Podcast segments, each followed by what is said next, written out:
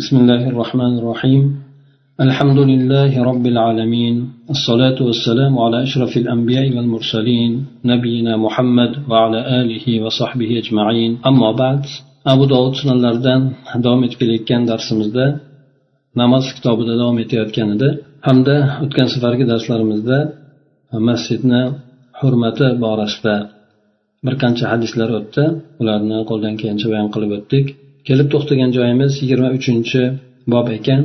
Bu bobga abu dovud rahmaulloh shunday deb nom qo'ygan. Babu ma jaa fil mushriki yadkhulul masjida. Ya'ni mushrik odam borasida u masjidga kiradi. Ya'ni masjidga kiradigan e, mushrik odam borasida mumkinmi? Mumkin emasmi? To'g'risidagi bir ikkita hadislarni keltirib o'tgan ekan. Bulardan birinchi hadisimiz buni to'rt yuz sakson oltinchi raqam qo'yilgan ekan.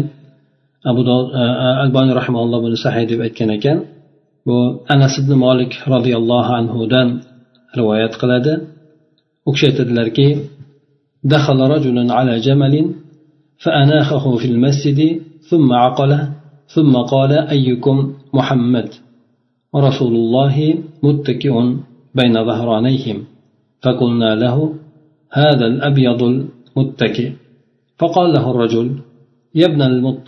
يا ابن عبد المطلب فقال له النبي صلى الله عليه وسلم قد أجبتك فقال له الرجل يا محمد إني أسألك وساق الحديث bu hadis demak imom buxoriy muslim ham rivoyat qilgan ekan anas ibn molik roziyallohu anhu aytadilarki bir odam tuyada kirib keldi madinaga tuyada kirib keldida masjidga tuyasini cho'ktirdi hamda unga bog'ladi masjidga bog'ladi aytdiki qaysi birlaringiz muhammad deb so'radi. Rasululloh sollallohu alayhi vasallam esa sahobalarni o'rtasida yonboshlab olgan edilar. Ya'ni yonboshlab suyanib o'tirganlar suyanib yotgandilar. Biz aytdikki mana bu oq hamda suyanib olgan odam yonboshlab suyanib olgan odam o'sha muhammad bo'ladi deb aytdik deydi.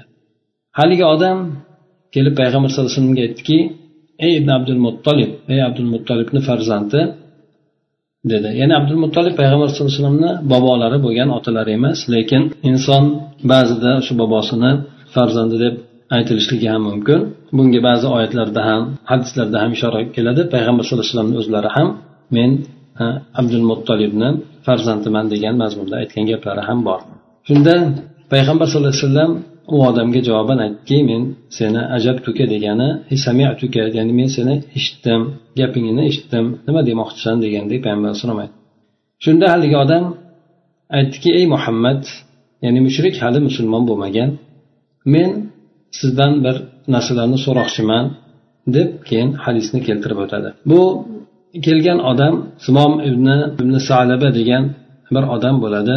Buni o'zini qavmi rasululloh sollallohu alayhi vasallamga elchi qilib yuboradi. Bu odam kelib payg'ambar sallallohu alayhi vasallamni huzuriga kelib elchi bo'lib kelganligini hamda u kishidan e, bir qancha narsalarni so'raydi. Ya'ni alloh taolo sizni yubordimi degan mazmundagi gapdan boshlaydi. Qattiq gaplarni gapiradi payg'ambar alayhisalomga ya'ni qattiq so'rayman degani talab qilib payg'ambar alayhisalomdan sizni shunday shundaymisiz shunday shunday qildingizmi yo shunday shunday narsaga buyurasizmi? deb payg'ambar alayhissalomdan so'raganda payg'ambar sallallohu alayhi vasallam ha deb u kishi javob qiladilar. Ana o'shandan keyin bu odam shahodat kalimasini aytadida hamda o'sha payg'ambar sallallohu alayhi vasallam birma bir u kishidan u kishiga namozni islom rukunlarini bayon qiladi. U odam eshitgandan keyin esa mana shularni barchasiga hop amal qilaman bundan ziyoda qilmayman degan mazmunda gapni aytadi. Payg'ambar alayhisalom aytadi agar shu gapida turadigan bo'lsa shunday qiladigan bo'lsa bu odam zafar topibdi yoki jannatga kiribdi degan mazmundagi gaplarni aytgan. Buni ba'zi rivoyatlari bizni avvalda e, o'tgan hadislarimizda o'tgan. Demak bu odam e, mushrik bo'lgan holatida masjidga kirib kelishligi. Asosan abu dovud rahimaulloh bu hadis orqali mana shuni iroda qilgan. Ya'ni mushrik bo'lgan odam masjidga kirsa bo'ladimi yoki yo'qmi degan. Albatta bir e, hojat sabablik bir manfaat sabablik kirsa bo'ladi. Shunchaki bir muzey sifatida aylanib ko'rishlik uchun emas. balki ba'zi bir o'z hojatlar uchun manfaatlar uchun kirsa bo'ladi bu yerda ham bu odam qo'yib berildi undan keyingi hadisda mana keladi ibn abbos roziyallohu anhuni rivoyatidan keladi aytadilarki u kishi بعث بنو سعد بن بكر ضمام بن ثعلبة إلى رسول الله فقدم عليه فأناخ بعيره عند باب المسجد ثم عقل ثم دخل المسجد فذكر نحوه فقال آه قال فقال أيكم ابن عبد المطلب قال رسول الله صلى الله عليه وسلم أنا ابن عبد المطلب أنا ابن عبد المطلب قال يا ابن عبد المطلب وساق الحديث demak bu odam bu hadisda keyingi hadisda aytishi bo'yicha ibn abbosdan bo'lgan rivoyatda banu sad ibn bakr qabilasi dimob ibn salabani rasululloh sollallohu alayhi vasallamga elchi qilib yuboradi bu kishi keladilar madinaga kelib tuyasini masjidni eshigini oldida cho'ktiradi so'ng masjidni eshigiga o'sha tuyasini bog'laydi. Hop so'ng masjidga kiradi va keyin yuqorida bo'lgan hadisni zikr qiladi. Shunda u odam abdul muttolibni farzandi kim deb qaysi birlaringiz deganda payg'ambar alayhissalom menman deb u kishi javob qiladilar. Va keyin u odam ey ibn abdul muttolib deb o'zini xitobini boshlaydi. Demak bu odam masjid tuyasi bilan kirganda masjidni ichigacha kirgan emas balki masjidni eshigini oldida to'xtatib turib unga bog'lagan. Keyin o'zi masjidni ichiga kirgan endi mana ikkinchi hadisda uni biroz tafsiloti kelyapti. Demak mushrik bo'lgan odam masjidga kirishligi hojat zarurat uchun yoki manfaat uchun bo'ladigan bo'lsa bo'lar ekan. Mana payg'ambar sallallohu alayhi vasallamni oldiga kelib bu odam shahodat kalimasini keltirdi. Undan oldin payg'ambar alayhissalomdan e, ba'zi e, dinga aloqador bo'lgan savollarni u kishini payg'ambarligiga aloqador bo'lgan savollarni qiladi.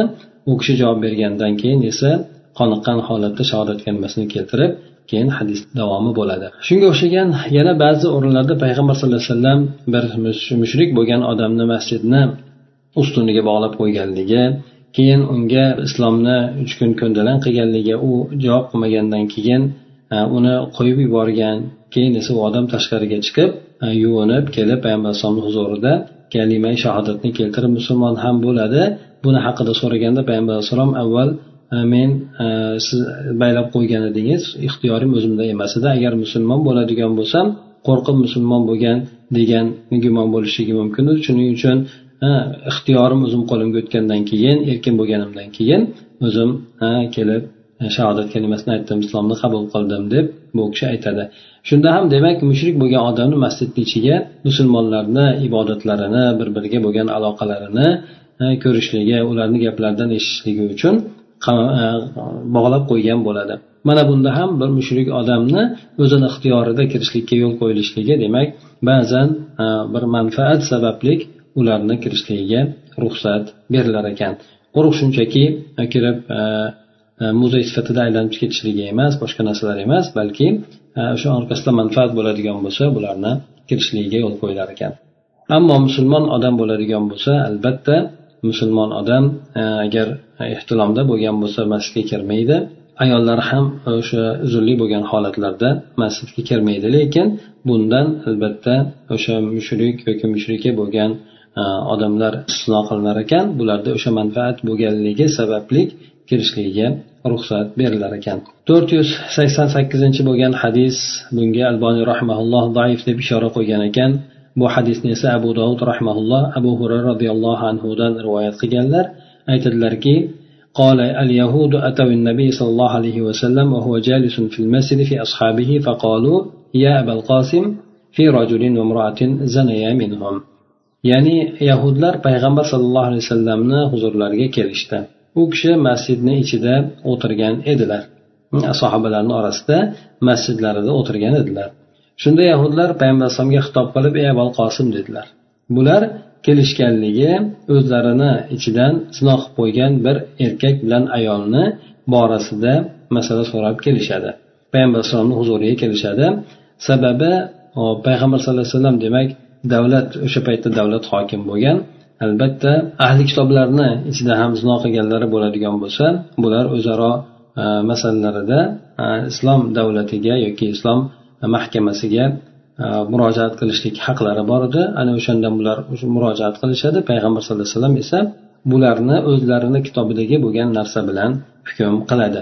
Ya'ni bular o'zlarini kitobida hop zino qilinadigan zino qilgan erkak ayol bo'lsin o'shalarni jazolashlikni o'zgartirishib yuborgan bo'ladi. Buni ularda ham o'sha e, toshbo'ron qilishlik kelgan kitoblarda lekin bular eshakni eshakka teskari qilib o'tirgizib shaharni aylantiradigan shunaqa bir hukmga o'zgartirib yuborishgan bo'ladi. Payg'ambar alayhissalom bularni o'zlarini kitobi bo'yicha hukm qiladi. Bu yerda ham demak yahudlar kirishligi bular musulmon bo'lmagan odamlarni masjidga kirishligi bir manfaat sababli bo'lishligiga bu yerda ham demak ishora o'tyapti. Lekin bu hadis e, doif ekan yuqorida demak mushrikni odamni kirishligiga yo'l qo'yilgani kabi boshqa dindagi bo'lgan odamlarni ham kirishligi joiz bo'ladi. Agar unda manfaat bo'ladigan bo'lsa. Ba'zan bo'ladi masjidni ichiga musulmon bo'lmagan odam kirib o'tirishligi yoki xutbaga quloq solishligi musulmonlarni e, ibodatlarini ko'rishligi yoki bo'lmasa uni suratga olishligi biron bir maqsadda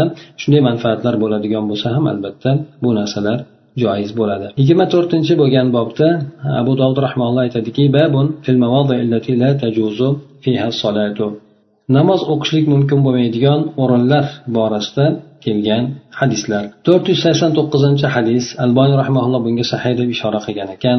Bu hadisni abu dovud rahmaulloh abu zar roziyallohu anhudan rivoyat qilgan ekan. U kishi aytadilarki qola qola rasululloh sollallohu alayhi vasallam ardu tahuron va masjida. Buni imom buxoriy bilan imom muslim ham rivoyat qilgan ekan. Yana boshqasi jobir ibn abdulloh roziyallohu anhudan rivoyat qilingan ekan. Abu zar roziyallohu anhu aytadilarki rasululloh sollallohu alayhi vasallam aytdilar men uchun yer pok qilindi hamda sajdagoh qilindi deb keltiradi. Bu hadis boshqa bir hadisda sal tafsiloti keladi. Ya'ni men uchun yer sajdagoh qilindi va uni tuprog'i poklovchi qilindi deb aytganliklari keladi. Yana bu payg'ambar sallallohu alayhi vasallamni xususiyatlaridan u kishiga xoslab berilgan narsalarni yana birisi bulardan mana payg'ambar sallallohu alayhi vasallamga berilganligi bu ummatga berilganligi yer poklovchi bo'lishligi hamda e, hamma joylar e, masjid qilinishligi sajdagoh qilinishligi o'sha joylarda qaysi bir o'rinda namoz vaqti keladigan bo'lsa insonlar namoz o'qishliklari mumkin ekanligi bu ummatga berilgan balki boshqa ummatlarda esa o'zlarini ibodatxonalarida ado etilardi namozlari. Lekin bu ummatga alloh taolo butun yer yuzini qayerida bo'lsa ham ba'zi joylarni istisno qilgan holatida namoz o'qishlikka ruxsat berilgan. Mana shundan payg'ambar sallallohu alayhi vasallam butun yer yuzi men uchun ham poklovchi qilindi tuni tuproqlari poklovchi o'zi esa sajdagoh qilindi deb aytib o'tganlar. Endi biroz to'xtab o'tadigan bo'lsak ya'ni qanday bo'lgan o'rinlarda namoz o'qib bo'lmaydi? Qanday bo'lgan o'rinlarda namoz o'qib bo'lmaydi? Mana e, undan keyingi hadislarda ayni mana shu borada keladi. Ularni ham aytib keyin e, qaysi bir o'rinlarda namoz o'qib bo'lmasligi to'g'risida biroz tafsiloti bilan gaplashib o'tamiz. Uch yuz to'rt yuz to'qsoninchi bo'lgan hadis albon rahimalloh bunga zaif deb e, keltirgan ekan. Buni esa ali roziyallohu anhuni voqeligidan rivoyat qilingan abu solih al g'ifori degan odam rivoyat qiladiki أن عليا رضي الله عنه مر ببابل وهو يسير فجاءه المؤذن يؤذنه بصلاة العصر فلما برز منها أمر المؤذن فأقام الصلاة فلما فرغ قال إن حبي علي إن حبي عليه الصلاة والسلام نهاني أن أصلي في المقبرة ونهاني أن أصلي في أرض بابل فإنها ملعونة.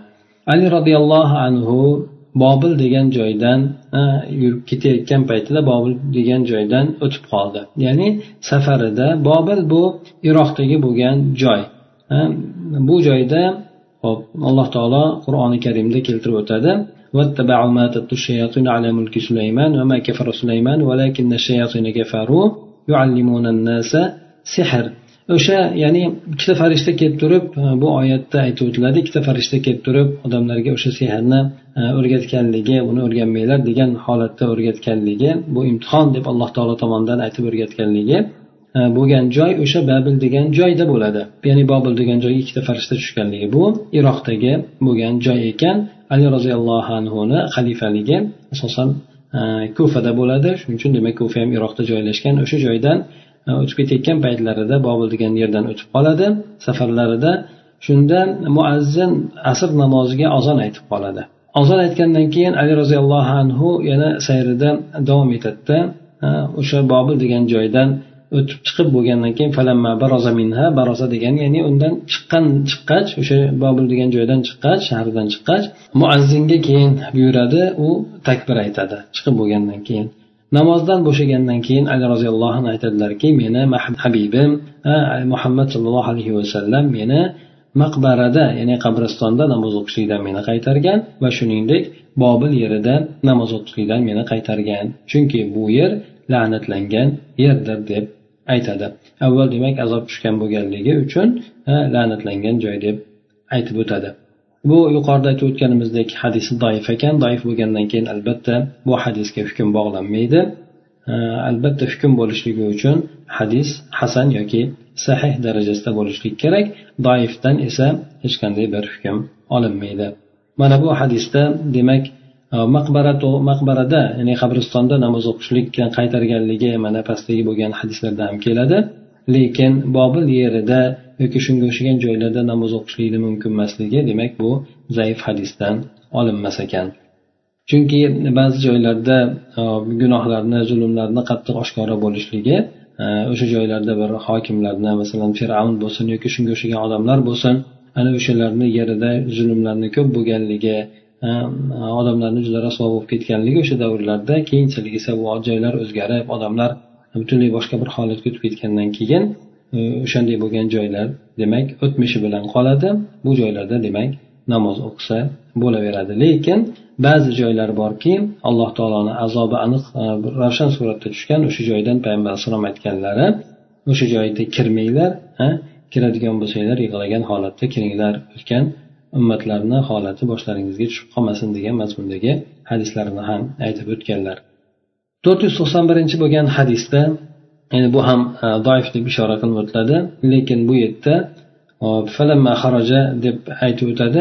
Falamma baroza degan so'zni o'ziga falamma xaraja deb e, aniq bir shu barazani xaraja ma'nosida ekanligi ya'ni ayni xaraja degan so'zni o'zi iste'mol qilinganligini aytib o'tyapti. To'rt yuz to'qson ikkinchi bo'lgan hadisda esa bu hadisni alboniy rahimalloh sahih deb ishora qilgan. abu dovud rahimaulloh bu hadisni abu said hudriy roziyallohu anhudan rivoyat qilganlar u kishi aytadilarki قال رسول الله صلى الله عليه وسلم وقال موسى في حديثه فيما يحسب amr ya'ni muso roviyda aytyapti ya'ni roviylardan birisi hop amr o'ylashi bo'yicha muso aytadiki ya'ni bu hadisdagi roviylardan birisi hop muso ibn ismoilni keltirib o'tyapti anna nabiy sallallohu alayhi vasallam qol Ya'ni bu yerdagi roviy rivoyatdagi nimaga diqqatga daqiqlikka yoki noziklikka e'tibor qaratilyapti birisida abu said roziyallohu anhu qola qola rasululloh sollallohu alayhi vasallam deb keltirib o'tdi ikkinchisida esa yana boshqa bir yo'lida bu hadisni anna nabiy sallallohu alayhi vasallam qola deb abu said roziyallohu anhu aytgan ekanlar. Ya'ni bu yerdagi hadisda anna kalimasini kelishligi ham ba'zi narsalarni ifoda qiladi. Ana o'shaning uchun bu yerda anna borligi yo'qligi to'g'risida demak ikki xil rivoyat kelgan ekan. O'sha ham bu yerda ishora qilib o'tib ketyapti. Ya'ni ba'zi yo'lida anna qo'shilgan ba'zi yo'lda esa anna kalimasi aytilmagan. Payg'ambar sallallohu alayhi vasallam demak aytgan ekanlarki al ardu kulluha masjidun illa al hammama val maqbarata yerni hammasi sajdagohdir ya'ni masjiddir ya'ni masjiddan murod inson sajda qilib namoz o'qisa bo'laveradigan joydir. Illo bundan istisno qilinadi. Hammom bilan maqbara deb keltirib o'tiladi. Hammom demak e, bu e, inson hojatini o'taydigan hamda yuvinadigan joyni aytadi. E, hojatini o'taydigan hamda yuvinadigan joyni aytiladi. E, bu joyda e, namoz o'qilmasligini sababi u joyni najosatligidan ko'ra ko'proq o'sha joy shaytonlarni joylari bo'lganligidan o'qilmaydi. Hop najosatdan xoli bo'lishligi ham mumkin lekin najosatdan xoli bo'lgan taqdirida ham o'sha joy shaytonlarni yugurib olgan joyi o'rnashib olgan joyi bo'lganligidan bu joylarda demak qur'on ham o'qilmaydi ibodat ham qilinmaydi. Maqbara maqbara esa qabriston. Qabristonda namoz e, o'qilmaydi chunki payg'ambar sallallohu alayhi vasallam e, boshqa bir hadislarida ham aytib o'tadi uylaringizni qabristonga aylantirib olmanglar unda namoz o'qib turinglar degan hadis ham bor. Bundan ham tushuniladiki demak qabristonda namoz o'qilmaydi. Qabristondagi namoz o'qilmasligini sababi olimlar turlicha talqin qilishgan. Ana o'shanga ko'ra bular o'zlarini hukmlarini ham har xil qilib aytishgan. Ba'zilar aytganki qabristonda namoz o'qilmasligini sababi u joydagi bo'lgan qabrni qabrlarni ichidagi odamlarni terilari yenglari boshqa narsalari shu bilan xullas kalom najosat aralashganda o'sha joyda shuni najosat bo'lganligi uchun o'qib bo'lmaydi. Najosatdan xoli bo'lgan joy bo'ladigan bo'lsa u joyda o'qisa bo'laveradi deb ba'zi mazhab olimlari aytishgan. Ba'zi mazhab mazhab olimlari esa molik ibn anasga o'xshab man qabristonda namoz o'qisa bo'laveradi degan mazmundagi gapni ham aytgan lekin u kishini gapini aytishadiki bu Э, qabristonda namoz o'qishdan qaytarib kelgan hadislar bu kishini gapini inkor etadi rad qiladi deb aytishadi. Ya'ni ba'zilar bu qabristondagi e, namoz o'qishlikni makruh degan e, nimasini ham makruh degan hukmini ham aytishgan ekan. Lekin e, olimlar aytishadiki qabristondagi namozni o'qilishligidan qaytarilishligini sababi bu ya'ni odamlarni fitnalanib ketmasligi uchun ya'ni allohdan boshqaga ibodat qilishlik ya'ni o'liklarga sig'inishlik mana shu narsalarni oldini olishlikdan oldini olishlik e, hamda odamlarni juda shaxsiyatini ulug'lab yuborishlik mana shu maqsadlarda qabristonda namoz o'qishlik qaytarilgan hamda qabristonda o'qilgan namoz esa botil bo'ladi. Ya'ni bu bekor bo'ladi uni qilgan odam esa gunohkor bo'ladi deb aytib o'tishadi. Demak qabristondagi namoz o'qilishligidagi qaytarilgan illat bu o'sha odamlarni ustidagi bo'ladigan fitnadan shirk fitnasidan qo'rqilishligi sababli bo'lgan deb aytishadi. Yana bundan tashqari ba'zi o'rinlar borki keladi hali ba'zilar yana aytib o'tiladi u joylarda ham namoz o'qishlikdan qaytarilgan joylar yana boshqa bir hadislarda ham keladi payg'ambar sallallohu alayhi vasallamdan demak qabrlarga qarab namoz o'qimanglar uni ustida o'tirmanglar e, degan undan tashqari yana sizlardan oldingi odamlar payg'ambarlarni qabrlarini solih bo'lgan odamlarni qabrlarini mashq qilib olishgan sizlar esa qabrlarni masjid sajdagoh qilib olmanglar chunki men sizlarni shu narsalardan qaytaraman deb payg'ambar sallallohu alayhi vasallam e, boshqa hadislarida ham aytib o'tilgan. Ana o'shandan e, qabristonda o'qilgan namozni botil deyiladi demak bu botil bo'lgandan keyin hisobga olinmaydi egasi esa gunohkor bo'ladi. Yana hadisda qaytar hadislarda qaytarilgan e, namoz o'qishlik mumkin bo'lmaydigan joylardan birisi tuyalarni yotadigan joylari to'g'risida tuyalarni yotadigan joylari yoki chekib o'tiradigan o'sha yerda joylashib qoladigan joylari ya'ni tuya masalan biz molxona deydigan bo'lsak endi u tuyalarniki alohida tuyaxonaga o'xshagan tuyalarda shu yotadigan joylari bo'ladi. Payg'ambar sallallohu alayhi vasallamdan bu borada so'ralgan paytlarida demak qo'yni yotadigan joylarda namoz o'qinglar degan tuyani yotadigan joylarda esa namoz o'qimanglar deb u kishi bundan qaytarganlar. Mana yigirma beshinchi bobimizda ayni mana shu to'g'risida keladi. Bunda abu dovud rahmanulloh shunday deb bobga nom qo'yganlarki babu solati fi mabarikil ibili. Ya'ni tuyalarni cho'kadigan o'rnashib yotadigan joylarida namoz o'qishlikdan qaytariluv to'g'risida kelgan hadislarni majmuasi yoki bobi deb keltirgan ekan.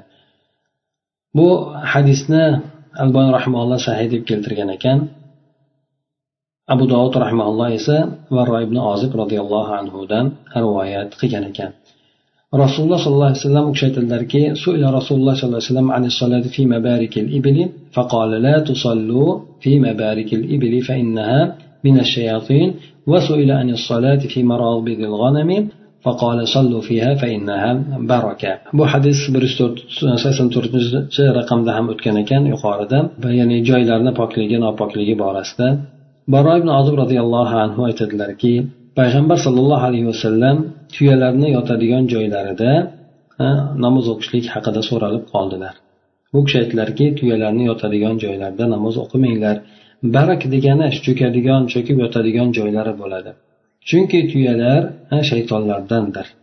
Shaytonlardandir. Hop ya'ni e, nimaga endi shaytonlardan deb aytildi ikkalasini xilqati ikki xilku lekin e, arablar aytishar ekan demak juda sarkash bo'lgan tuyani e, xilqi xulqi shunaqa sarkash itoatsiz shunaqangi bir e, bo'ysunmas bo'lar ekan.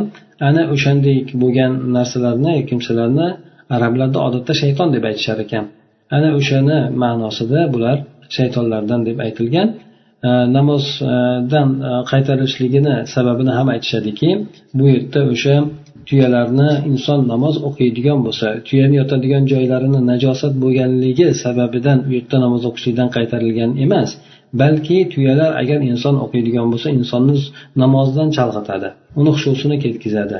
Namozdan uni e, burishlikka harakat qiladi. Mana shunaqa xatti harakatlari bilan tuya insonga ta'sir qiladi zarar qiladi yoki ozor beradi mana shu jihatdan tuyalarni yotadigan joylarida namoz o'qishlikdan qaytarilgan deb aytishadi olimlar lekin e, qo'ylarni yotadigan joylarda namoz o'qishlikdan so'ralgan paytlarda payg'ambar alayhisalom unda o'qiveringlar degan chunki qo'ylar barakot bo'ladi baraka bo'ladi qo'yda baraka bor deb.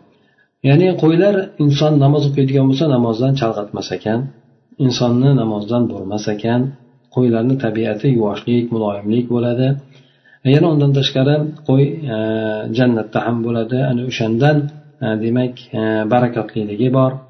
Mana shu demak bu hadisda ham yana inson o'qishligi mumkin bo'lmaydigan bir joyni aytib o'tildi. Bu esa tuyalarni yotadigan joylarida inson namoz o'qimaydi ekan bu yerdagi o'qiladigan namoz faqat makruh bo'ladi namoz botil bo'lmaydi.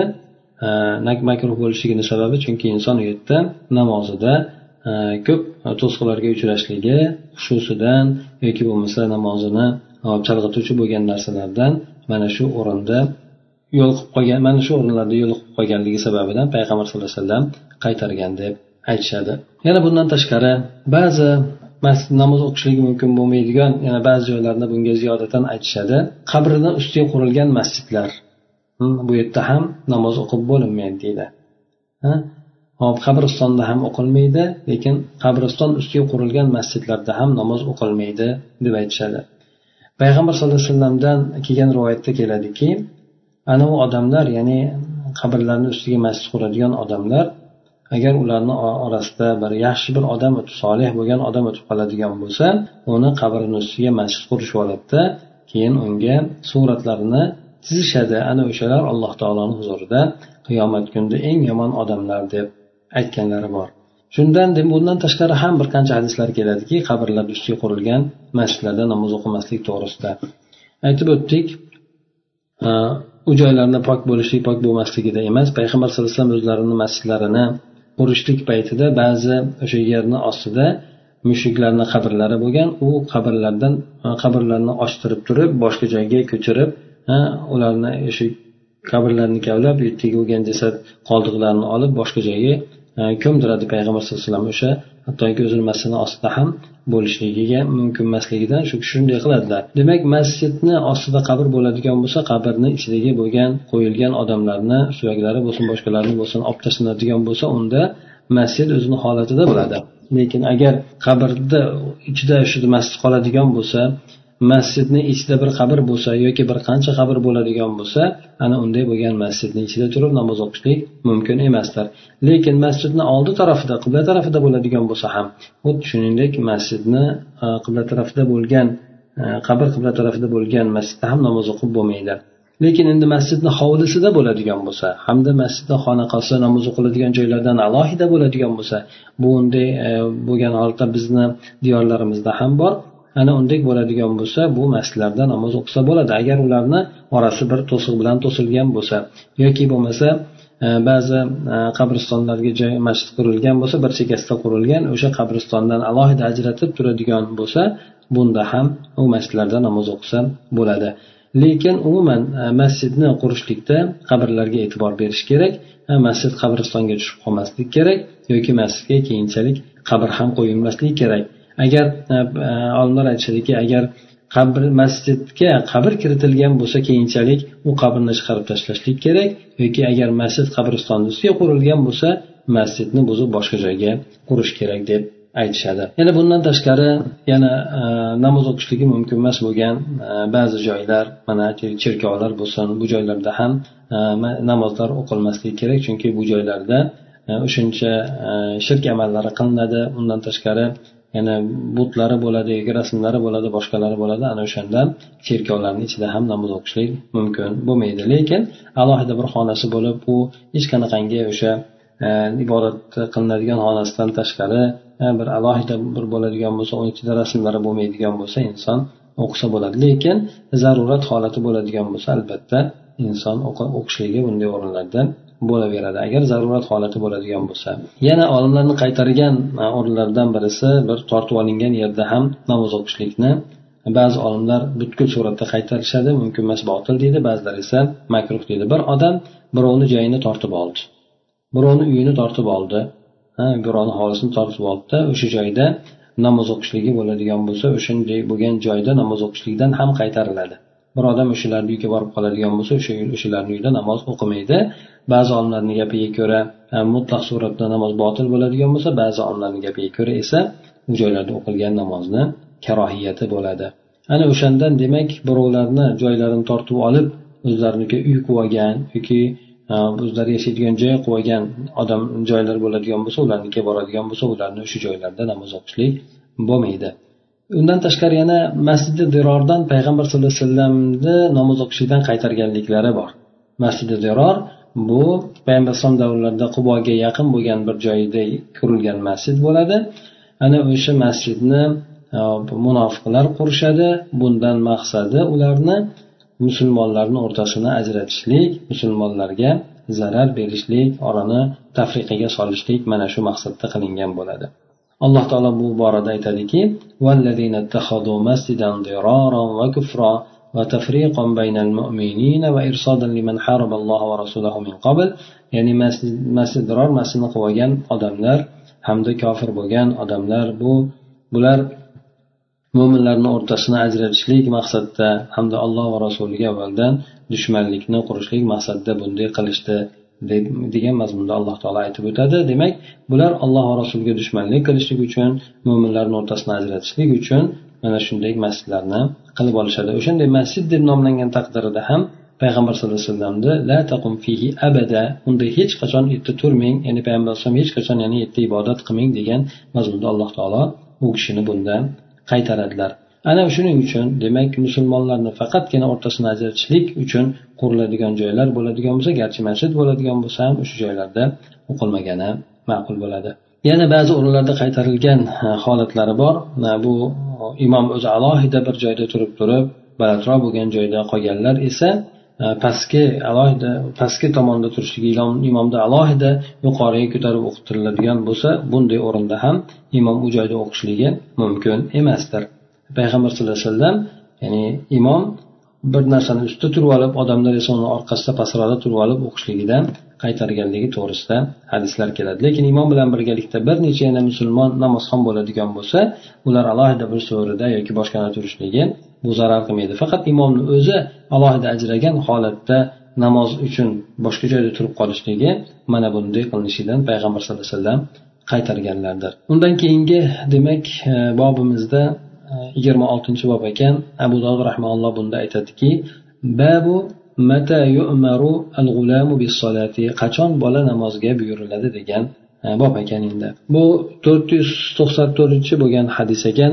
E, Abu dovud rahmaulloh buni abdumalik ibn robi e, sabradan u kishi otasidan u kishisi bobosidan rivoyat qiladiki قال النبي صلى الله عليه وسلم مر الصبي بالصلاة إذا بلغ سبع سنين وإذا بلغ عشر سنين فاضربوها فاضربوه عليها payg'ambar sallallohu alayhi vasallam aytdilarki bolalarni yetti yoshga yetgan paytida namozga buyuringlar hamda o'n yoshga yetganda agar o'qimaydigan bo'lsa ya'ni uni tarqalishlikka ko'ra ularni uringlar deb bu aytganligi bu albani rahmonalloh buni hasan hamda sahih hadis deb aytib o'tgan ekan. Bu hadisda payg'ambar sallallohu alayhi vasallam bolalarni tarbiya qilishlikda ularni yaxshi amallarni qilishlik asosida tarbiyalashlikka bularni shunga chiniqtirib borishlikka e, ko'rsatmalari bor. Mana shundan esa mana bolalar oq qorani ajratgan paytidan boshlab turib mana yetti yoshga yetgan paytlarida namozga buyurilar ekan. Namozni o'qishlikka bular farzlik tomonidan emas balki ular chiniqtirishlik o'rgatishlik odat qilishlik tomonidan buyuriladi. Ana o'shani bolalar e'tiborsiz bo'ladigan bo'lsa o'n yoshda uni e, uringlar degan ya'ni bu ham e, o'sha farzni tark qilganligiga ko'ra emas balki ular odatlanmasdan o'zlari shunday holatda ya'ni bu namozdan ibodatdan uzoqda bo'lib o'sib qoladigan bo'lsa ana shu narsaga jiddiy e'tibor bilan tarbiya qilinglar degan mazmunda payg'ambar alayhissalom bu gaplarini allohu alam aytib o'tgan ekanlar. Demak bolalarni namozga ibodatga buyurishlik ularni oq qorani ajratishligidan boshlab ya'ni tamiz yoshdan tamiz yoshi yetti yoshdan boshlanadi. Ana o'sha paytdan aytilar ekan bu bo'lgan buyruq bolalarga bo'lgan buyruq emas balki bolalarni valiylariga bo'lgan buyruqdir.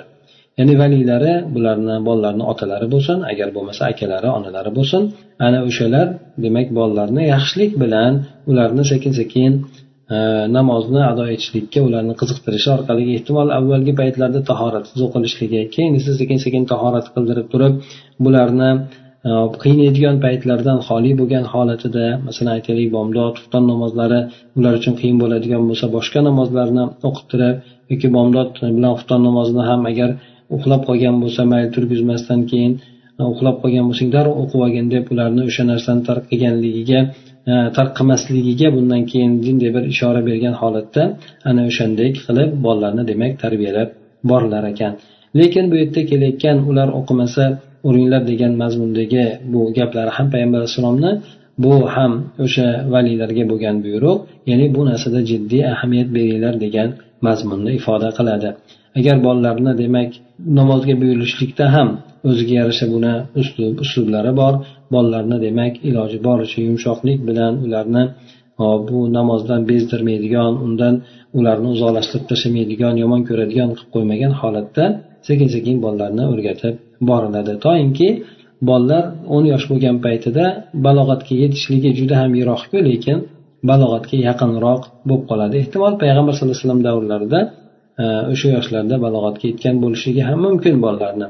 lekin umumiy suratda baribir bolalarni balog'atga yetkazishlik yoshi o'n uch bilan o'n to'rt o'n besh yoshlarni atrofida qoladi bundan keyingi bo'lgan hadisda ham amr ibn shuaybdan u kishini otasidan bobosidan e, qilingan rivoyatda aytadiki قال رسول الله صلى الله عليه وسلم مروا أولادكم بالصلاة وهم أبناء سبع سنين واضربوهم عليها وهم أبناء عشر سنين وفرقوا بينهم في المضاجع bu yerda ham ayni payg'ambar sallallohu alayhi vasallam aytgan so'zlari bolalarni namozga buyuringlar ular yetti yoshlik bo'lgan paytlarida ularni hop o'n yosh bo'lgan payt desa unga ko'ra uringlar ularni orasini yotar joylarda ajratib qo'yinglar degan. Bu hadisdan yana ba'zi tushunadigan narsalarimiz borki bolalarni yetti yoshgacha balki o'n yoshgacha bo'lgan o'rinda ularni urmaslik.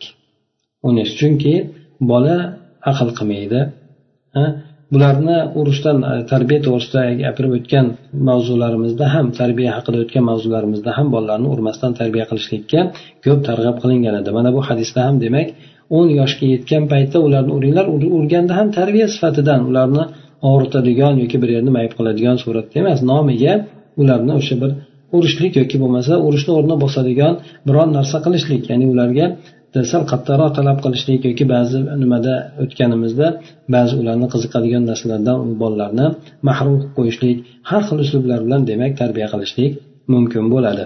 Yana bu yerda qo'shimcha suratda kelayotganligi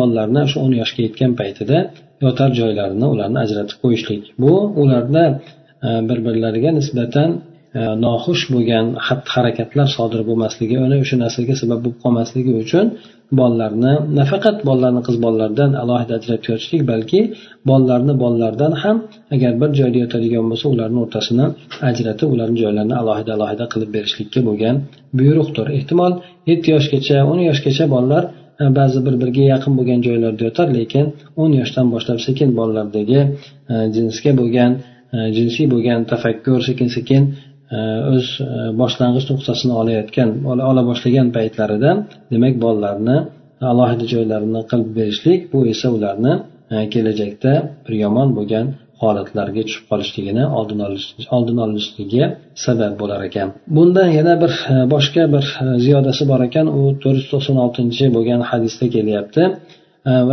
وزاد فإذا زوج أحدكم خادمه عبده أو أجيره فلا ينظر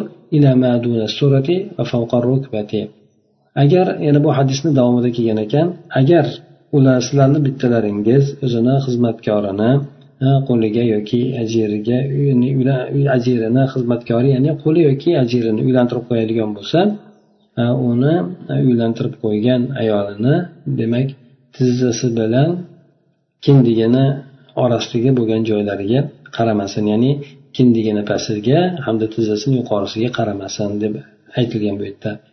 Demak buni shunday tushunamiz ekanki bir odam cho'risi bo'ladigan bo'lsa uni bir quliga olib beradigan bo'lsa yoki bir qul olgan bo'lsa unga cho'ri ayol olib beradigan bo'lsa bu yerda u cho'ri u odamga halol bo'lmaydi. Cho'risi garchi uni cho'risi bo'lsa ham unga halol bo'lmaydi chunki u cho'ri boshqa birovga erlik boshqa birov bilan er xotin bo'lganligi sababli.